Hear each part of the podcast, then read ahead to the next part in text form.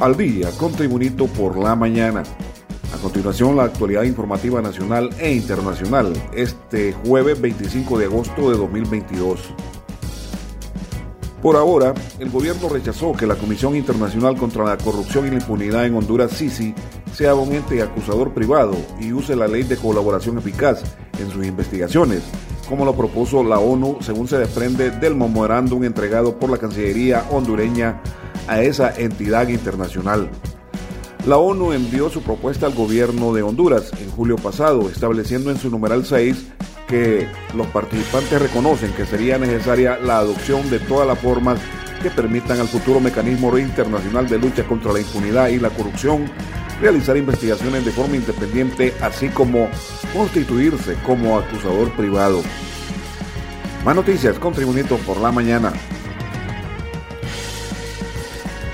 Fiscales de la Unidad Fiscal de Apoyo al Proceso de la Depuración Policial acudirán el próximo 31 de agosto al comienzo del juicio de privación de dominio de 122 bienes de origen ilícito de José Aristides Flores Nájera y su esposa Waldina Lisset Cabarrete Ortega, implicados en un caso de lavado de más de 4.300 millones de lempiras.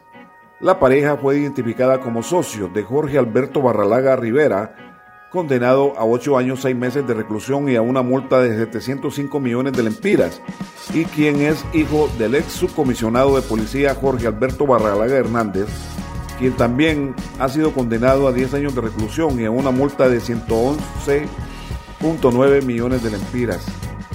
Las capturas de Flores Nájera y Gabarrete Ortega las ejecutó la Agencia Técnica de Investigación Criminal ATIC el 11 de noviembre de 2019 en la Ceiba Atlántida, en el marco de la operación Perseo 2, siendo sobreseídos posteriormente en razón de las reformas legislativas aprobadas el año anterior a la ley contra el lavado de activos.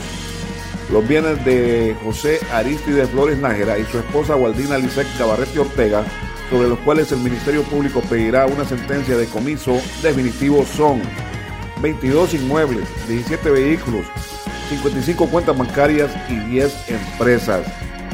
Este es el reporte de noticias de Tribunito por la mañana. Un juez de Colombia concedió la extradición del empresario hondureño Juan Ramón Mata Gualdurraga, de 46 años, hijo del narcotraficante Ramón, Ramón Mata Ballesteros, ya que fue solicitado por la Corte Suprema de Justicia de Honduras por el delito de lavado de activos. Lo anterior fue confirmado por la Cancillería hondureña mediante el oficio 463 SG 2022 enviado al Poder Judicial. La Embajada de Honduras, acreditada en Colombia, remitió a Junta la nota verbal viaje 2419 del 18 de agosto pasado, enviada por la Dirección de Asuntos Jurídicos Internacionales del Ministerio de Relaciones Exteriores colombiano, mediante la cual se informa que el Gobierno Nacional de Colombia concedió la extradición del señor Juan Ramón Mata Waldurraga, detalla la nota verbal de Relaciones Exteriores. Mata Waldurraga o Mata Hijo se encuentra recluido desde el 30 de diciembre de 2019 en Bogotá, Colombia, luego de ser trasladado en un vuelo en calidad de deportado desde los Estados Unidos al haber cumplido una pena de prisión por haberse declarado culpable de los delitos de conspiración, fabricación y distribución de sustancias controladas, cocaína a bordo de aeronave, cumplió una pena de 26 meses de reclusión. Más noticias con Tribunito por la mañana. El Tribunal de Sentencia rechazó la tarde de este miércoles la solicitud de la defensa de la ex primera dama Rosalena Bonilla de Lobo para que se le cambiara la medida de prisión preventiva. El Tribunal de Sentencia, designado por mayoría de votos, rechaza la petición de cambio de medidas para la ex primera dama Rosalena Bonilla de Lobo y mantiene la prisión preventiva. La sindicada es acusada de apropiación indebida, escribió el Poder Judicial en Twitter. Bonilla de Lobo fue llevada a un centro asistencial el fin de semana recién pasado, luego que sufriera una descompensación y se desmayara dentro de la prisión en la que se encuentra recluida. La ex primera dama fue internada en un hospital luego del incidente que fue aprovechado por su defensa para solicitar el cambio de medidas aduciendo sus problemas emocionales. Continuamos con Tribunito por la mañana.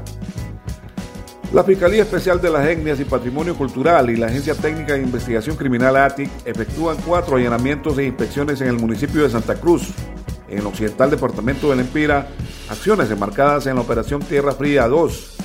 Mediante estas diligencias se ha logrado la captura de Adán Rodríguez Gómez, presunto autor intelectual del asesinato de Margarito Hernández Sánchez, quien se desempeñó como subsecretario del Partido Libertad y Refundación Libre y líder del Consejo Cívico de Organizaciones Populares e Indígenas de Honduras, COPIN, en Santa Cruz. Investigaciones de agentes de delitos contra la vida de la ATIC determinan que el sospechoso comanda una banda delictiva denominada Los Muñoz, que opera en ese municipio del Empira y otros sectores aledaños. También se presume la participación intelectual del detenido Adán Rodríguez Gómez en el crimen del indígena lenca Hernán Mauricio Hernández Rodríguez, asesinado el 18 de septiembre de 2021 en el caserío Llano Grande de Santa Cruz, allá en el departamento del Empira.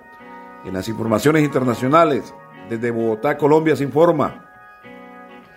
El presidente de Colombia, Gustavo Petro, ofreció este miércoles a los narcotraficantes suspender su extradición a Estados Unidos y otorgarles beneficios jurídicos a cambio de que se rindan y abandonen su actividad.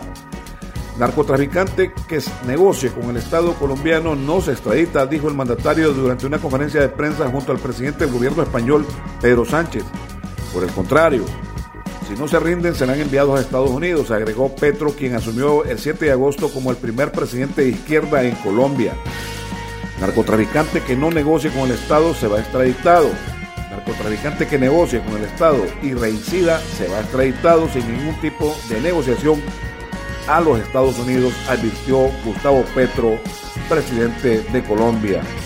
en las informaciones deportivas se informa el Fútbol Club Motagua, con goles de Ángel Tejeda y Eddie Hernández, eliminó al Cibao de República Dominicana un partido complicado por el torrencial aguacero que cayó sobre la capital hondureña.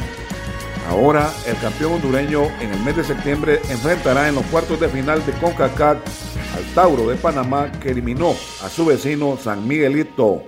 También en las informaciones deportivas, el hondureño Club Real España se enfrenta a su futuro en la Liga CONCACAF y debe hacer un juego inteligente esta tarde ante el Sport Cartaginés de Costa Rica en el Estadio Rafael Feyo Mesa de Cartago. Y de eso están conscientes jugadores como Alejandro Reyes. Sabemos que traemos una ventaja importante, pero superable, porque el rival es muy bueno y aguerrido. Pero traemos la idea de buscar el partido porque no está en nuestro ADN quedarnos a esperar qué sucede, dijo el mediocampista del Club España. Real España derrotó 2-0 a Cartaginés la semana pasada en San Pedro Sula, Honduras, y con un empate avanzaría a la siguiente fase. Y este ha sido el reporte de noticias de Tribunito por la mañana de este jueves 25 de agosto de 2022. Tribunito por la mañana te da las gracias y te invita a estar atento a su próximo boletín informativo.